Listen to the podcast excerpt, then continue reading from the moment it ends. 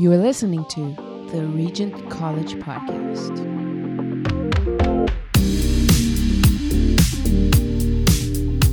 Hello, I'm Nick Corbin, And I'm Claire Perini. and welcome back to the Regent College podcast. Friends. Don't. s- I want to start with friends. Today, we are talking about friendship Yes. with two friends, uh, Cindy Aalders and David Robinson. And I'll tell you a little bit more about them in a minute. But we were having a conversation with them about sort of the biblical, historical, theological, personal kind of aspects of friendship friendship with one another, friendship with God, Mm, friendship through Christ, uh, men and women, hmm married men, single women, Yeah. friendship and some and friendship across boundaries and people who are not like Right. us and what kind of the impact that that has on ethics and politics. So it was a, a it was a classic Regent conversation, Mm-hmm. multifaceted, interdisciplinary, I would say. It was a very enjoyable conversation. It was much more of an in-depth look than I would have gone to with friendship, but I was yeah, I was really grateful that we had it. I think that they gave us a lot of different things to think about when Yeah. it came to friendship. hmm Covenantal friendship, yeah, and the costliness of friendship. Mhm.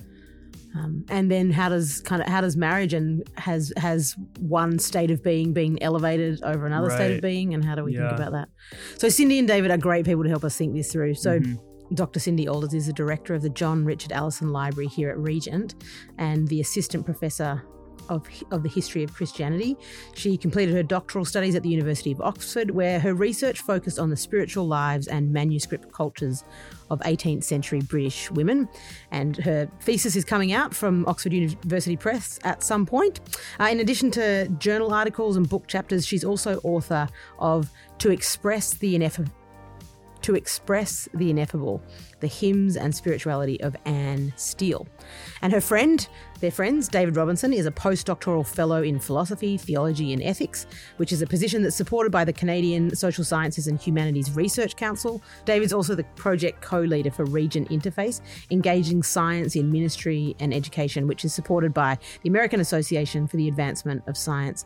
And David's also uh, written a book called Christ and the Revelatory Community of Bonhoeffer's Reception of Hegel. So um, you can see what we mean by it's a multifaceted conversation. So we hope you enjoy our conversation with Cindy and David. Cindy and David, welcome to the Regent College podcast. Welcome back to Cindy, Thanks, Claire. and welcome for the first time, David. Yeah. First time. And friends who are listening, you can't see, but we are in the same room, Oh, It's so exciting. it not on a feels- screen, Yeah. embodied. Embodied. I'm actually physically looking at Claire and Cindy and David right now. Nick and I have been in the same building for the last, you know, year doing Yeah. this. How is it? I don't know, however long. Not not a year. Anyway, um, but we've never been in the same room. So this is thanks for being our inaugural Yes. in Yeah. person, It's exciting. not Thank inaugural, you. whatever. It feel- Um, feels all great. the words. It feels great. Mhm. Um, and we're talking about friendship, which feels appropriate. Mhm. Um, so why don't you just sort of start by telling us, did you ever have a childhood best friend? And if you did, what were they like? Cindy, why don't you kick us off? Yeah, for sure. Um, I did have a childhood best friend. Um, a couple of them. Uh, one named Allison, who I met when I was eight and had just moved from um, from the Vancouver area to Kelowna. Um, Mhm. And uh, I, I think that what first drew us to each other was that, you know, we had gone shopping with our moms separately um, before that first day of school to get our first day of school clothes. Mhm. And Allison and I showed up wearing the same dress. Yes, I still remember it. It was brown and corduroy. And there was a bit of Ooh, ruffle. yes. It was amazing. Um, Brown corduroy. That's that's a beautiful thought. yeah. And so Allison and I, um, we became best friends and, um, and like went through school together up through high school. Mhm. And, um, yeah, just spent a lot of time together Mhm. and, and we were quite alike, not only in dressing alike, but, um, we were both bookish children, Oh. Ish. bookish, which is a good word, I think. Mhm, mhm. Uh, so we we were quite the keen little students, Mhm. and um, and yeah, that that was sort of a- a forged your friendship. Yeah. How about you, David? Childhood best friend? Right. So I'll go for childhood with the age of my daughter currently, which is six years old. And Mhm. around that time, I was living in a, a house on a, a street where my parents were praying for friends for me. So it seemed like it was something that was was needed at the time. Mhm. And uh, the the family that moved in next door, I remember the, the, the time, and my mom went through this with me uh, they were waiting at the window praying for you know a friend and uh, they saw one boy and called it out and then two boys three boys four boys so this collective it really wasn't a best friend but this Mhm. group um, Mhm. and of course the criterion for me at the time and in some ways still is for friendship is shared activity and Mhm. Yeah. so we love doing things together i learned to ride a bike uh, Mhm. with these young men Mhm. and uh, it was wonderful. The eldest, especially, was kind and willing to train me, and all the rest. Mhm. So learned a lot from them. And I also appreciate they came from Mauritius, and my parents really encouraged uh, cross cultural friendships with us as Mhm. Children, and that carried on through my uh, youth and into my adult life. My mom worked with InterVarsity Christian Fellowship specifically Ah. with the International Student Friendship Program. And so we would regularly have students from other cultures joining us for Yeah. Canadian holidays and so on. So that that has played an important role in how I think about Right. friendship now. Yeah. It's crazy how it formed you as such a young person as well. How did you two become friends? Right. Well, we were actually students together at Regent College uh, Mm. back when. And when. I was a bit intimidated by Cindy at the time because, of course, she was a, Uh-huh. I was newly an MA candidate and I hadn't yet chosen my concentration. I think I switched concentrations eventually, but she had uh, the letters THM by her name. She was a. THM candidate. And sh- so she was a, a paragon of resolution and, Mhm. and cho- she, Mm. she'd made her decision, was pursuing a thesis. And also, she was on staff with admissions, I think, which made her part of the center of power in the institution as far as I was concerned as a new am. student. Yes, Yeah. This is how. I got in. And so, uh, you know, Aristotle says that there needs to be a certain equality of social standing uh, Mhm. between friends, and it probably would have been impossible at the time. However, Uh-huh. we don't go with Aristotle the whole way. Just No, right, but, uh, there is that dynamic. Uh, but thanks to wonderful contingencies uh, of history, I then uh, inhabited the faculty office of someone who uh, is a friend of Cindy's and, and was at the time. And so Yes. Cindy had a habit of coming by the office regularly. And I think the first couple times she came up just by default. uh, but I eventually was able to, yeah, develop a friendship out of that. So Yeah. I'm really grateful for how Mhm. that's come around. yeah. Beautiful. Me too. Yeah. In and David is right. I think that the first number of times that I went by his office, um, you know, I was revisiting uh, the place, the office where my friendship with Ashley um, Mhm. had been formed and and uh, took place for a, a couple of really good years Mhm. um, before Ashley went off to Oxford to take up a postdoc there. Mhm. Um, yeah, and, and I missed him a lot when he left. Um, and in fact, I actually said to Ashley when um, he he told me that he was leaving Regent to go to Oxford, I said it's going to be very hard to like whoever replaces you, um, and and that became difficult to live out when I learned that Mm. David um, was going to replace Ashley in Mm. that office. Um, so I'm glad that I gave him a chance because um, yes, when I go by the office now, it is it's all about David. Yeah. Love it. It's great. Um, so we we we had a retreat a few weeks, a few months. Look, let's go with weeks. Yeah, let's say yeah, weeks. back. Um, and you both helped us sort of delve into this idea of friendship historically and biblically and theologically and personally, and Mm. it was a it was a great opportunity for us. But I thought we'd kind of just sort of think a little bit about. Um, do you want to? How do you sort of let's think about the biblical kind of side of stuff? How do you see relationships in Scripture playing displaying kind of either the correct outlook or experience of friendship? So, like Cindy, you talk about Ruth and Naomi. Yeah. Um, there's D- Jonathan and David kind of get brought up as friends. Yeah. Just talk to us about that and the kind of biblical outlook on friendship. Yeah. Yeah. Um, happy to. Uh, as a historian, um, I'm often drawn to um, not the best known people, so not the the great leaders or so called great minds of history, but um, more marginalized Mm. figures in history whose lives might be undocumented, um, who aren't as well known. And so when I turn to the Bible to to think about friendship, I think it was sort of natural for me to go to Ruth and Naomi, Mm. who were marginalized in in a number of ways. Um, they were uh, women, Mhm. they were widows, and um, Naomi was an old woman, and Ruth was a foreigner, triply marginalized. Mm. marginalized. Um, and and I think that they do have uh, some profound lessons for us. Um, they the friend their friendship was one of total commitment, um, which we don't do very well Mm. Right. today.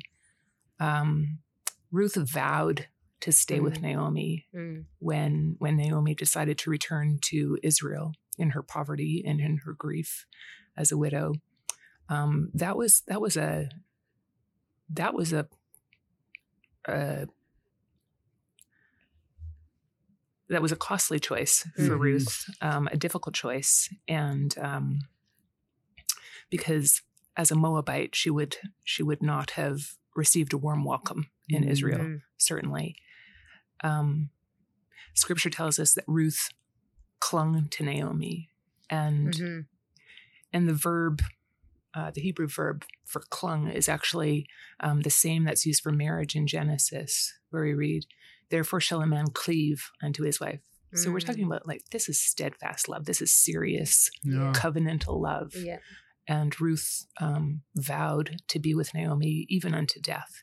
So I think that that is a, a really important Mhm. um, uh, lesson for us, something for us to to consider in Mhm. how we approach friendship today. Mhm.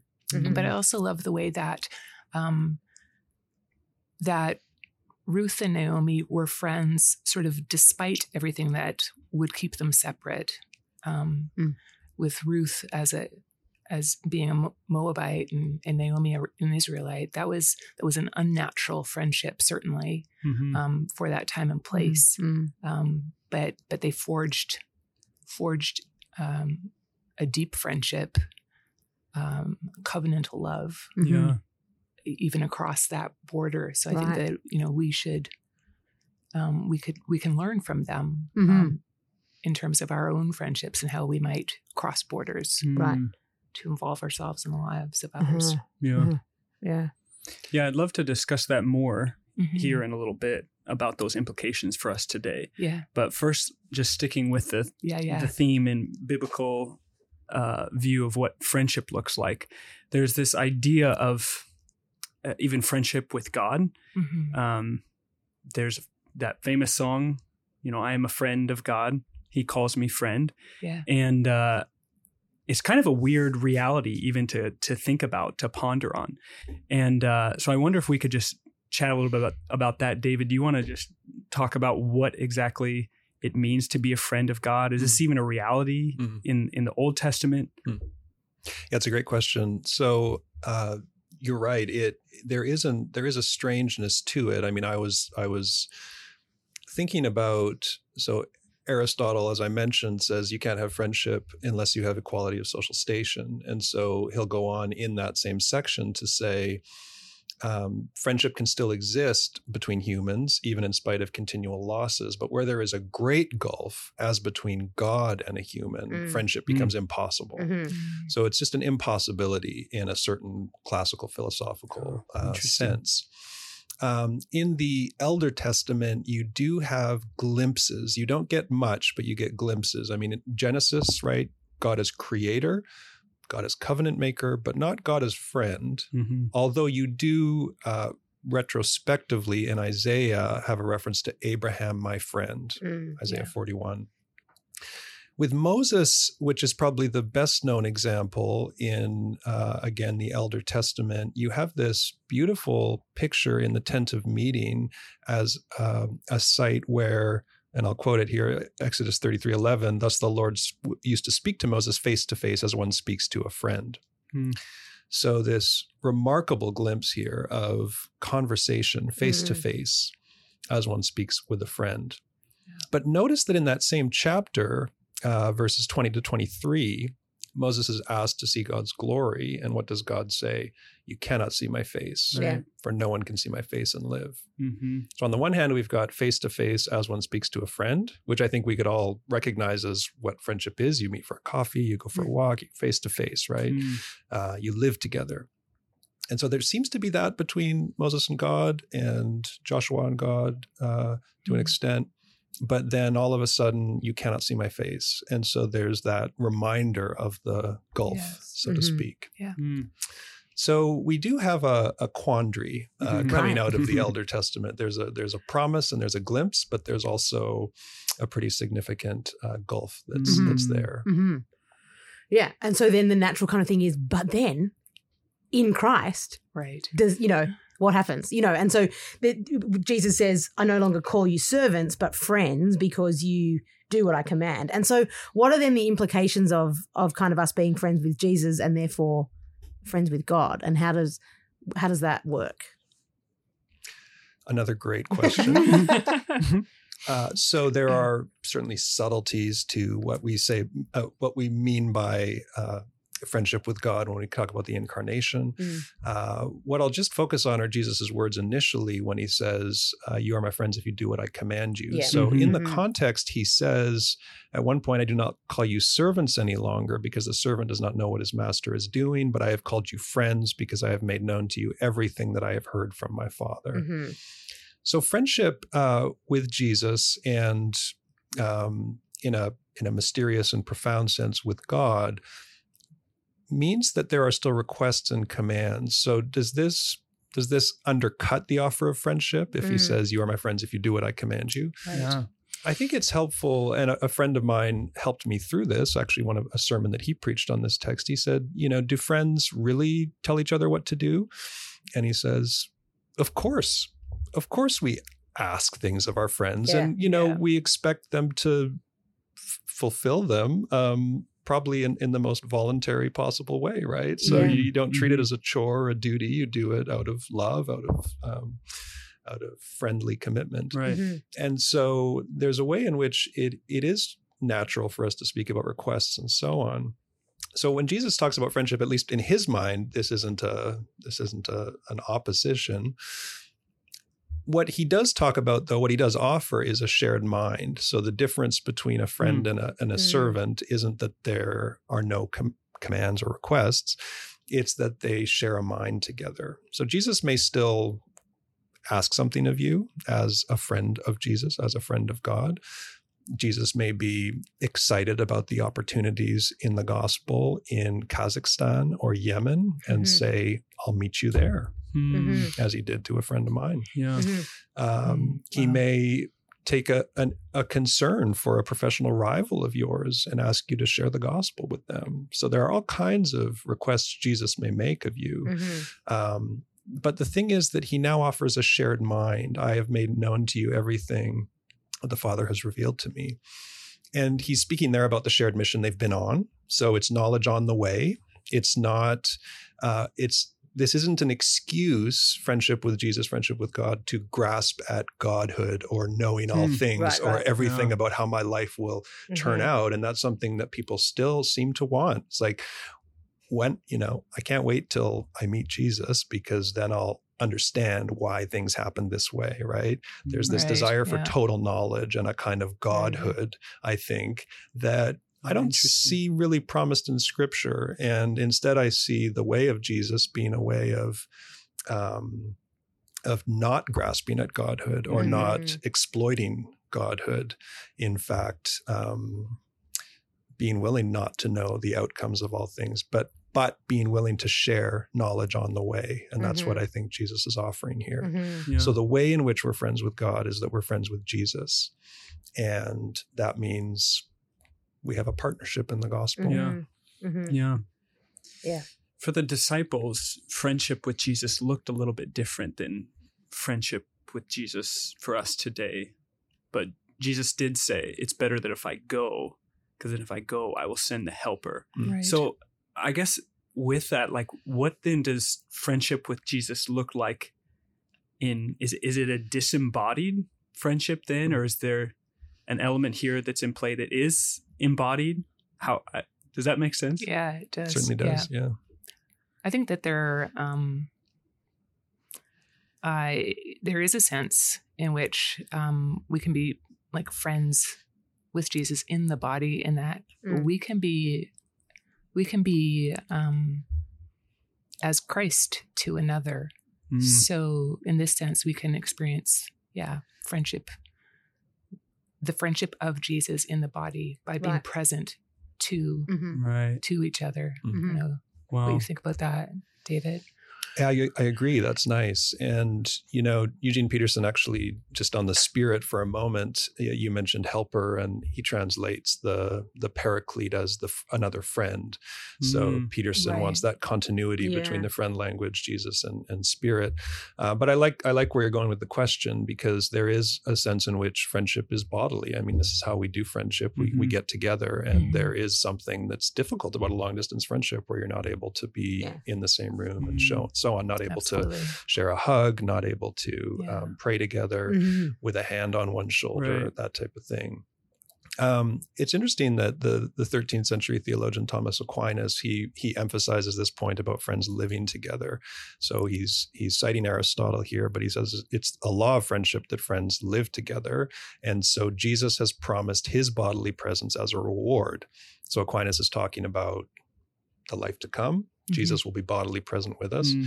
But then he says, in the meantime, he hasn't left us without consolation or Mm. without his own bodily Mm, presence. And he goes on to talk about communion and Mm. say, this is a way in which Jesus says, This is my body, right? This is my blood. He's Right. present in Right. the body in some profound and mysterious way. Yeah. And you don't have to hold Aquinas' own view of what uh, the communion is to believe that there's a real presence here. This is this is in Mhm. the Reformation tradition.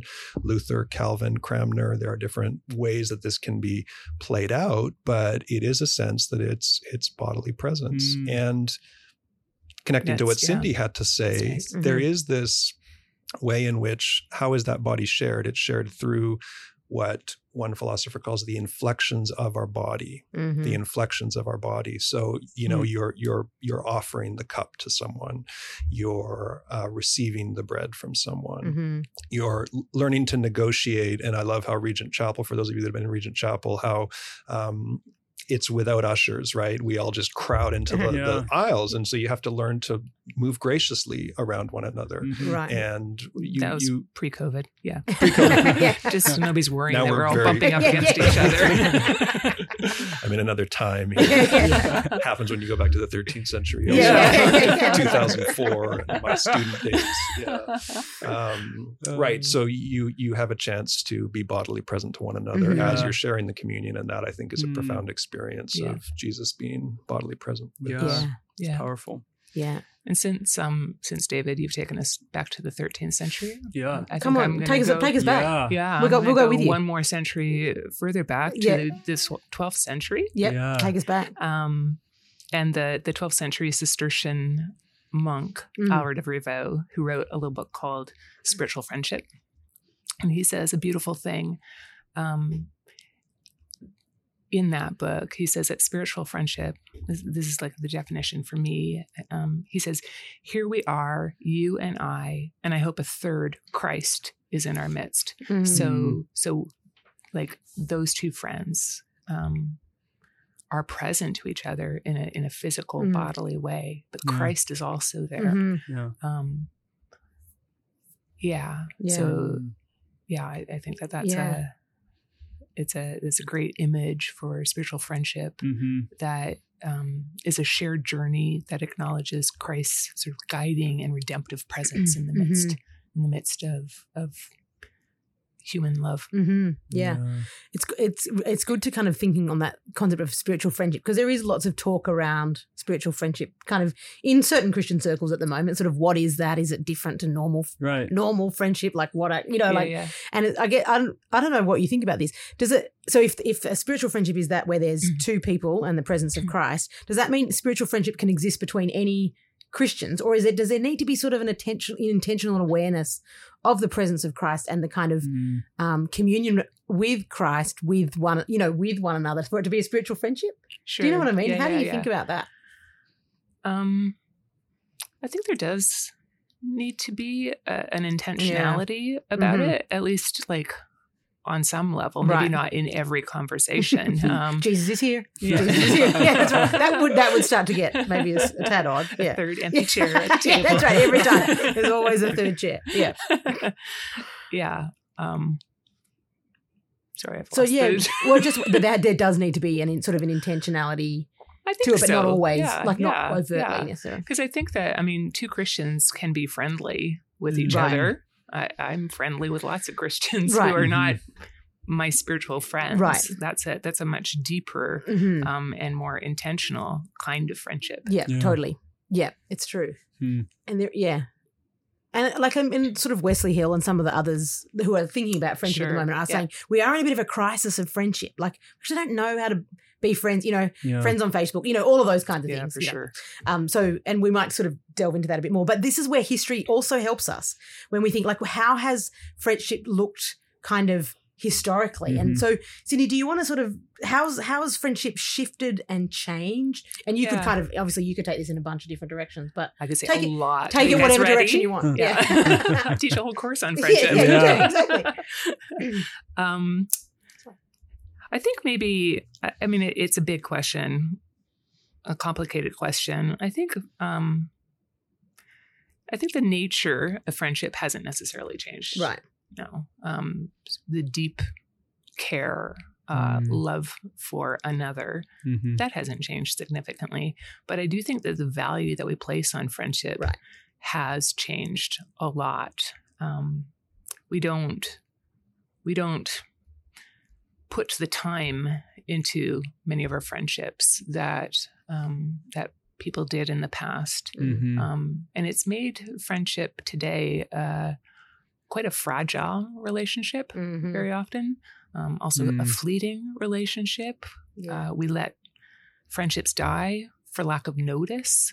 Um, yeah, so I mean, I, I, most of my work has been um, done in 18th century Britain, Mm. um, and uh, in my work in that period, in that in that place, um, kinship and friendship ties were were very much interwoven um, so that even the Mm. terms of kinship and friendship were flexible and um, shifting. There was slippage so that somebody who uh, was in no way related to Mm. um, a young girl. So, one of my research subjects, her name is Catherine Talbot, and she cared deeply for a young girl called Julia after Julia's father died.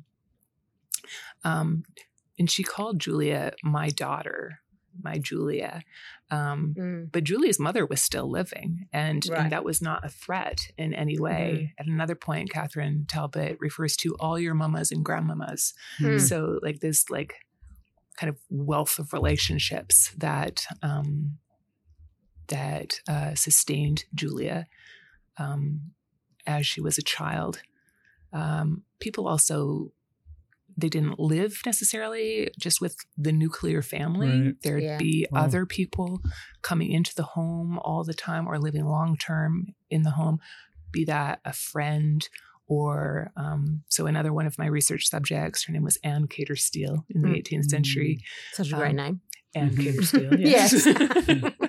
she kept a diary that um, I could talk to you a, a long time about. It, Mm. It's uh, it's an amazing document. Um, but she was very concerned with the uh, spiritual sort of life of of people um, within her extended family, and so she would have at one point there were three nieces from three different branches of the family living in the home Mm-hmm. um, and she was caring for them in a in sort of as a spiritual mother Mm-hmm. in that sense um, yeah so uh, Mm. I Yeah. it's begun begun to answer the Yeah, it question has. No, it's good. Um, yeah, thanks, Cindy. It it sort of seems like what you're touching on there is this kind of idea that what constitutes family and therefore what constitutes friendship is is different. And I mean, I think it's probably safe to say that in in some situations, um, marriage has perhaps been elevated um, as the primary relationship, sort of over and above friendship, where the, the sort of the primary place where we're seen and and known and loved. And some would say perhaps marriage has been idolized in in that sense. Um, but then there's such a thing as covenantal friendship as well, um, which there's a there's a commitment then to someone which you do get in marriage but you don't always get in friendship and so i wondered cindy if you could speak into that for us a little bit um, and also knowing that david and nick are both married and, and you and i are both not married but talk to us a little bit about those dynamics around marriage and family and friendship and the reconstituting of those things Yeah, Yeah. absolutely. Yeah. Well, yeah, first of all, one of the things that I love about um, studying history, being a historian, is history's capacity to surprise us. Yeah. Right. Hmm. I love it when um, when I discover in my study of history that things haven't always been the way that they are They now. So yeah. right now, a lot of people, you know, I've talked to people. I think that for a long time, I assumed this as well that marriage and the family, the nuclear family, were biblically the primary relationship that we should care about. Um, and friendship was maybe a distant 2nd Mhm. Um, but in my study of history, that that has not always been the case. Right. Um, so in the 18th century, as I have begun, you know, just Mhm. began to to indicate, um, friendship was was an incredibly important relationship. Um. And there are many instances of friends vowing to be with each other, as Ruth and Naomi Wow. did, Right. you know, back in the Old Mhm. Testament. Mhm. Um, and there, are, there, are, there's language that historians use to to describe that kind of relationship um, in 19th century America. Um, that kind of like bonded friendship Mm. between women were called Boston marriages. Um, that's how Hmm. historians um, think about them in the Mhm. past. So um, this was in you know no way a sexual relationship, but Mm. it allowed um, women to to find a to live a different kind of life um, Mm. by relying on each other and not on a man Mhm. um, to sustain and support them. Right In 18th century Britain, uh, that same kind of relationship was called. So historians um, look back at those sorts of bonded, Mm. committed Mm. relationships as romantic friendship. Mm. Um, so even in that term, romantic friendship, you can see the sort of straining of, of terminology, Mhm. um, it- you Right. know, in a way that uh, we don't think about today. Mhm. Um, in our sort of rush to celebrate romantic love, we we like move too quickly um, over friendship. Mhm. Yeah. Mm. David, Yeah. you have thoughts on on that? Yeah, I don't I don't like when any one particular form of life is elevated above No, others. I think yeah. that they have different ends, different teloi. And Yeah. so I wouldn't want to I, I do hear some people sort of elevating friendship above marriage right. then and yeah. saying, well, this is yeah. you know, Jesus teaches there's no marriage in Right. the resurrection, so friendship is really our our ultimate end, Right. and so marriage is the temporal one. Mhm. Ter- friendship uh, friendship has no vows, term limited by death, as one person puts it. Yeah. Right, and so I would prefer to give each form of life its distinct honor, you Yeah, know, and sure. appreciate that for what it is. Mhm. Um, Mm.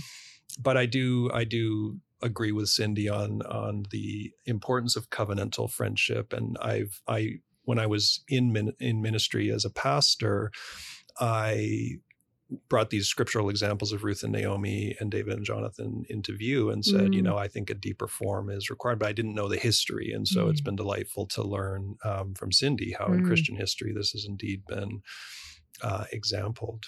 No, that's good. No, and I appreciate you sort of saying, yeah, it's not, you don't want to flip the binary, right? No, that's always the sure. problem, right? It's like, if this has been elevated, therefore we're going to elevate this. It's like, well, that doesn't work. As you say, giving Yeah. each stage its own honor and seeing the gift and opportunity and joy. Yeah. Um, yeah, in both. You brought up Ruth and Naomi and Jonathan and David and the Boston marriages Mhm. as well. And it, um, do you think that men and women can be friends? What an excellent question, Nick. I'm just going to say absolutely. What about married men and single women? Absolutely. So there's that. So there's yeah. So there's there's a couple of dynamics there, isn't there? There's Mhm. the men and women, and then there's the married women, single men, married men, single women, kind of dynamics. Um, yeah. What thoughts on that? It's a great question and a really pertinent one. I Yeah. think it's one that I've thought about um, throughout my life. And it's one I, I actually really appreciate how Aelred of Rievaulx, to go back Yes. to him, he he in talking about he's talking about Genesis one, and he talks about the it is not good for man to be alone. And when he speaks about the creation of Eve, he actually speaks about this uh, and and draws from it a lesson for friendship. So he said, "This is a property of friendship." I'm quoting him here. There exists neither superior nor inferior.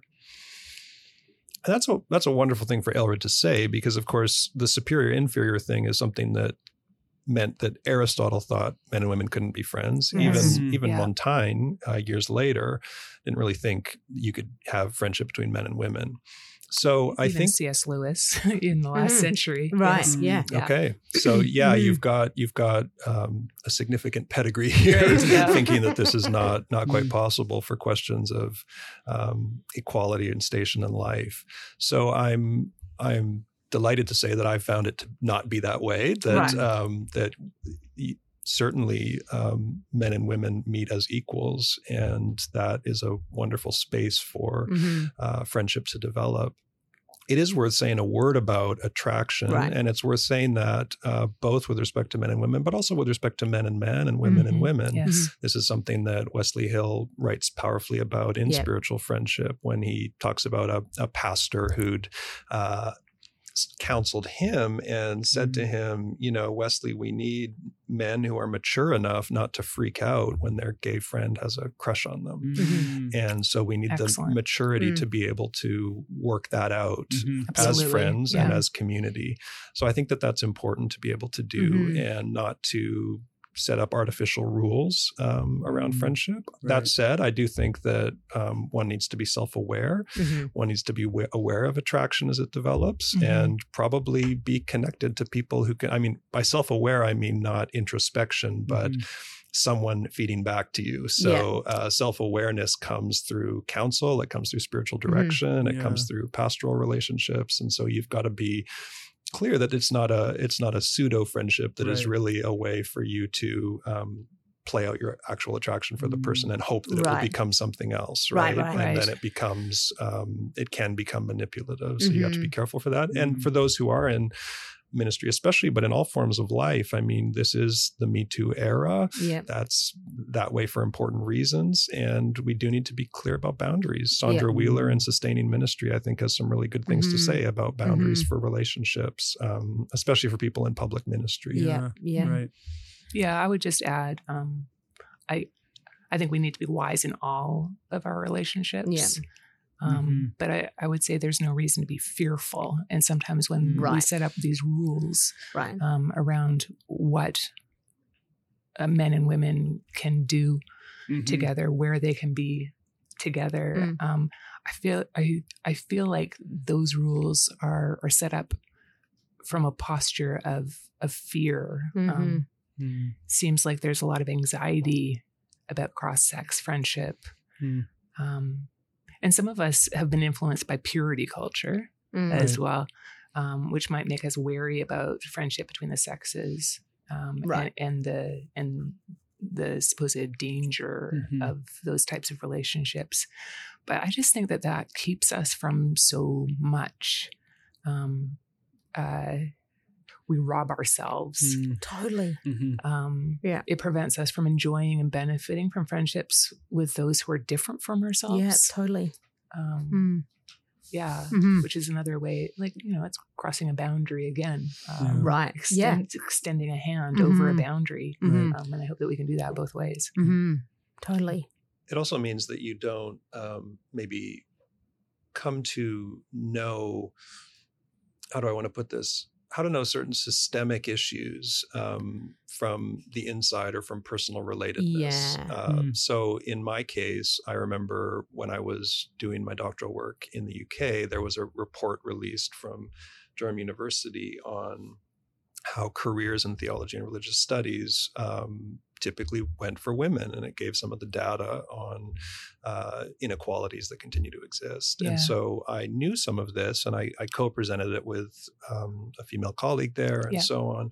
And so I can I can know about certain systemic issues or causes, and yet I don't personally know. I mean, there's a lot I, I just can't know about that as a man Right. who has Mhm. who comes Yeah. to the academy in a different way.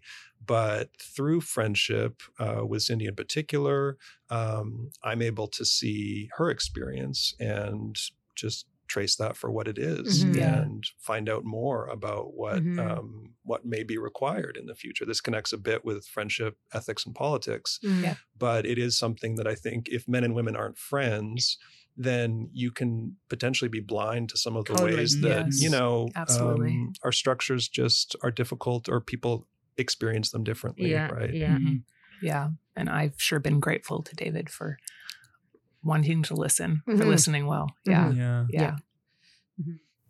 Sorry to interrupt this wonderful conversation, but Claire Perini has something really important she'd like to share with you. Thanks, Nick. I do have something very important to say. Firstly, it's to say thank you to the number of people who listen to the podcast and they they like the podcast so much that they send us emails to let us know or little donations of cashola. So um so thank you for those who are who have been supporting the podcast. But if you've been listening to the podcast and you've been thinking, "Oh, I wonder how Nick gets paid. no. Cut Cut that that out. so if you've been listening to the podcast and you've appreciated some of the conversations that we've had, we would love you to to let Regent know by sending us an email or sending us a donation. And you can do that on the Regent College website if you go to rgnt.net forward slash give. That's R-G-N-T dot net forward slash Wow. give. What a great American, North American accent. Or like some sort of weird hybrid accent. Yeah. Uh, wonderful. And if you do give a donation, would you please tell them the podcast sent you? Thanks for listening and for your support. We hope you enjoy the rest of our conversation. Well, we've been talking about friendship um, more kind of on an individual level with uh, people we're, we're close to and connected with, covenantal friendship. Um, but does friendship play a part in the political arena or even in ethics for that matter? And I know that's kind of a loaded question, but if it does, um, how, how does that how does that play out? That's great. I went into theology and ethics because I like loaded questions. So thank you for that one. Let's go back to Jesus, the night he's giving his farewell discourse, and he gives this um, astonishing offer of friendship, right? But then shortly thereafter says, uh, if the world hated me, it will hate you also. And he goes on to talk about a reality of persecution for them. And then notice what happened. And then what does he do? He doesn't say, let's have a weekend retreat uh, or doesn't try to beat St. Benedict to the punch and take them outside the city to form an alternative community, right? He gets himself hauled before the Mhm. governor of the day yeah. and says, everyone who is of the truth listens to my voice. Mm. So he talks about his his group of friends in the Mm. truth. And then the crowd understands that there's a, a loyalty issue here because the crowd, when they're trying to persuade the governor to kill him, say, if you let this man go, you are no friend of the emperor. Mm. no friend of the emperor, and the term is Mm. deliberate. Never noticed right? that. Yeah, Wow. so This is why we friendship with Jesus podcast. could well mean estrangement, right, in the world. Right. Yeah, Yes. Not not Yeah. necessarily a tactical withdrawal or retreat, but Mm, estrangement mhm. in speaking truth to power. And so I think we already see that for Jesus, friendship is political. I think he knows that. But he's also Mm. speaking, and John is writing against a backdrop of classical Greek and Roman thought. And so Aristotle certainly um, sees this. Cicero, first century BC, great Roman statesman, uh, write, write, wrote one of our most enduring essays on friendship they understood this. Aristotle, for example, his ethics, he devotes two chapters out of 10 to friendship. How to make friends, when to Mm. break it off, all Mhm. these all these questions. That's what his ethics is about, not Mm. necessarily hard case decisions and so on. Um, Yeah. so, and I'll just I'll quote him here briefly because I think Mhm. this is a powerful line. Aristotle says, "quote Friendliness is considered to be justice in the fullest sense. Justice in the fullest sense." And then he goes on to say, uh, "Friendship between citizens of the state is what makes for political concord because it's concerned with their interests and living conditions." Mm. So there's something about being friends together Right. that Yeah. has an ethical component, or indeed, friendship is uh, a form of ethics, Mhm. and that's something that you know will discern together how to play out in our Yeah. current current Mhm. situation. But it, in terms of historical understanding and late modern thinking, it's often seen as intimate or maybe private as a relationship. Yeah, the, ex- right. the external world is alienating, and so I'm able to retreat and and be with my friends and that's not the understanding Jesus is working with, Mhm. and that's not the understanding of the Greco-Roman background to Yeah. his his work. It's Yeah. great. Wow. And it sort of pushes against that sort of tribalism thing too, right? It's, or does it? Like that, that's where my mind goes. It's like, great, yeah, we're going to do we're going to do politics and ethics with our friends, people who all think like us. Right. Right. and behave like us and think these are the most important things. And so I, I don't like I don't know if I'm extrapolating here, but there's a there's an extent to which if I'm if I'm crossing boundaries with Mhm, friends and yeah. I'm talking to people who are not and I'm friends with people who don't think like me, Yeah. yeah. you s- do you I don't know does that sort of guard against the tribalism thing in the kind of political ethical kind of arena? I don't know. Thoughts on that? I think that's absolutely right. I think that um, we need to ask ourselves, you know, do my friendships just reflect Yeah. my socioeconomic standing, Right. Yeah. my ethnic background, Absolutely. Mhm. etc., Yeah. uh, my skin color, Mhm. right? So if they do, it's worth asking, you know, do the do my friendships express the breadth of the gospel, which Mm. is the the the oneness in Christ, in which there is neither Jew nor Greek, enslaved nor free Mhm. person, uh, male and female. And so, am I able to be friends with those who are different than me Mhm. and be enriched by that Yeah. and enrich in turn? Mhm. Right. Yeah. Yeah. Yeah, absolutely. I, I think that it's it's easier to be friends with somebody who looks like you, you Yeah. know, who has the same Thinks like you, background yeah. as you. Mhm. Mhm. Um, but again, we we rob ourselves. I think if we limit ourselves to to people who um, have the same story as us, who are just Mhm. going to agree with us. Mhm. Yeah. Totally. yeah, uh, we have so much to learn from each other. Totally. Yeah. Yeah. Definitely. it's very easy for uh, um, themes like racial justice or even truth and reconciliation to become abstractions. Right. And Yes. They're not that. I mean, it's remarkable that Indigenous people in Canada have pursued a truth commission. I mean, that was that was their request, Yeah. and they want relationships based in the truth Mhm. Yes. and that are reconciled. And that seems to me to be a remarkable opportunity Mhm. Yeah, it's beautiful. um, Mhm. for everyone. And, you know, you need to be very careful. Again, this is where self awareness comes in. This isn't about virtue signaling and it's not about Mm. tokenism Mhm. um, Yes. because real systemic issues are at play.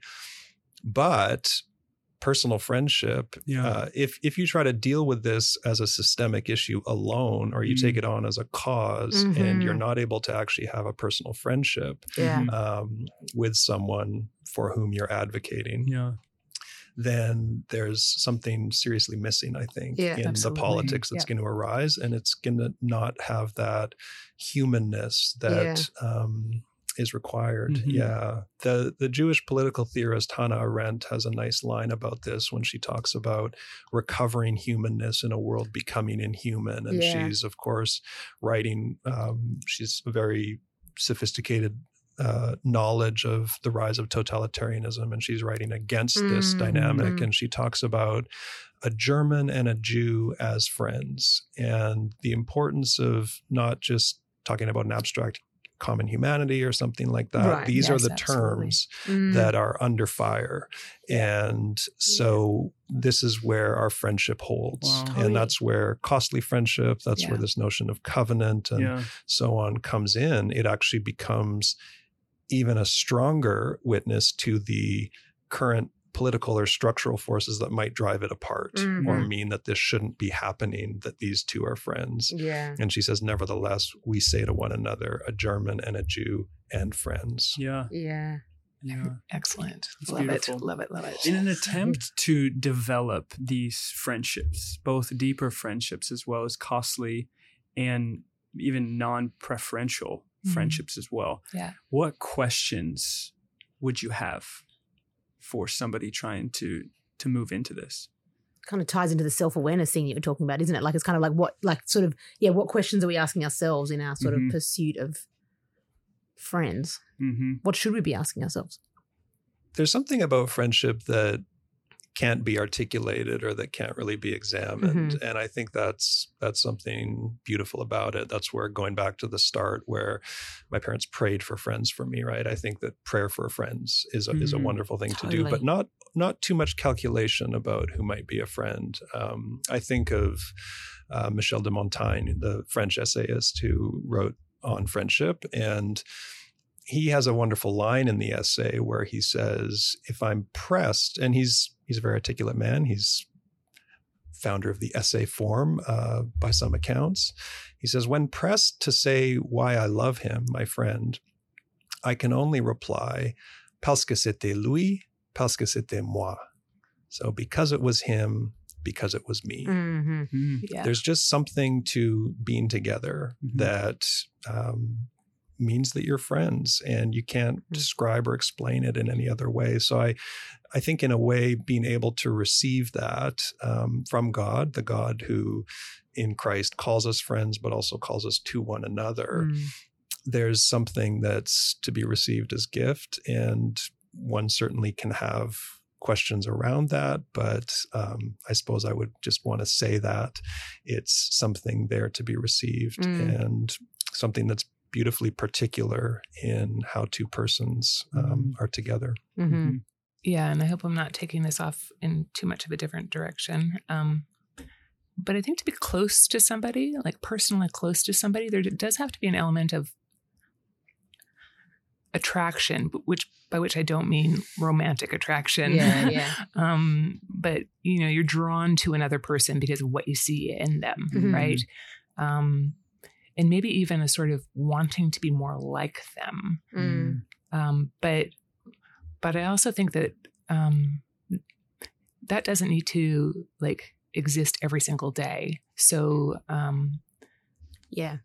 you know, friends are going to have off days, Mhm. and um, Mhm. and that so we shouldn't rely on that ongoing attraction Mhm. once Yeah. once you've once we've become friends in order to maintain that friendship Yeah. and that's where um again I, I think that some like commitment to another person Mhm. Mhm. is um is necessary to sustain friendship through through difficult times Mhm. um and even when you're like in a different city from them um Mhm.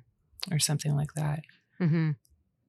I, I would also add that that friendship i think has been neglected um, for a good long time i think maybe I, I can even say in particular in the evangelical church Mm. um, but there is there's a rising interest in friendship Yeah. on all kinds of fronts Yeah, totally. um, you know in in novels in Mm. um, in in theater um, Mhm. and even if you like read the Atlantic or the Guardian or or something like that, there you know the number of of stories about friendship, asking probing questions about friendship. Mm-hmm. Right. Um, it, it's really it's. I mean, I notice it far more Right. now. Like it's Mhm. really rising. Um, so I think that we are at an interesting an interesting point, and um, I think it existed prior to COVID, but I think that COVID has Yeah. shed Totally. uh, a bright light Mhm. Right. on on the way that we have um, we've treated friendship too cheaply Mhm. Yeah. in the past. Yep. Mhm. Yeah. Yeah. It's like the desire for belonging, for loyalty, to be known has Yes. never never faded. Yes. It's never waned. And Yeah. so yeah.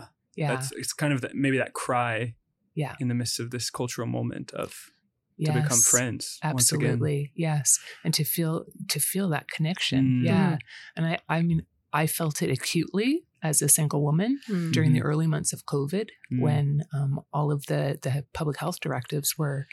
Um, you know, uh, limit your contacts to your immediate household. Well, I Mm. live alone, Mhm. and uh, Mhm. I, I felt that poignantly, um, painfully um, for months.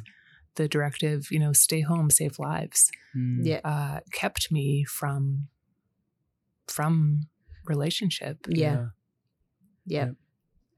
And picking up briefly on what Cindy had to say about, you know, going through hardship as Mhm. friends, Hmm. and then this mention of of COVID as well. And you can put this in the bonus materials if you like. If there's no time, but uh, you know, th- arguably the Bible's greatest example of friendship is the Book of Job, and Mm. This is a point that Victor Lee Austin makes in Yeah. his excellent new book on friendship. Uh, because Job's friends, first of all, they show up when everything goes wrong and they sit with him for a week without trying to fix the problem. Mm. And I can you imagine taking a week off Yeah, of your job totally, to go just sit with someone yeah. and be with them? But then Job starts saying things like, annul the day I was born. And this creates disagreement among the friends. And they disagree for the entire book. And to have a book about friends disagreeing is pretty remarkable. Mm. It shows that, right, not only this is friendship through hardship, but also friendship through disagreement and Mhm. profound disagreement Mhm.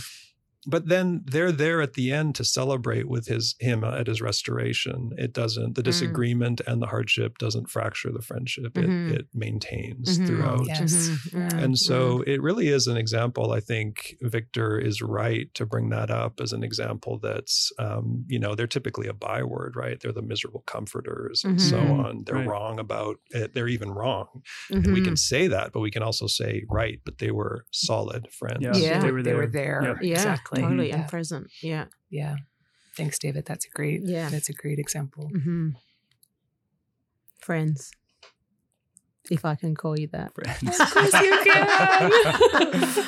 Thanks so much for helping Yeah. us think about this uh, again in just deep, beautiful, Mhm. thoughtful, biblical, theological, historical, personal ways. Thanks Thank so much for your time. Thank you. It's fun. It's a pleasure. It's always fun. Thanks, Come again. guys. Delighted yeah appreciate it Thanks for listening to the Regent College podcast. Follow us on Facebook, Instagram, and Twitter. To discover more about Regent College, its upcoming events, conferences, courses, and more content like this, visit rgnt.net. That is rgnt.net.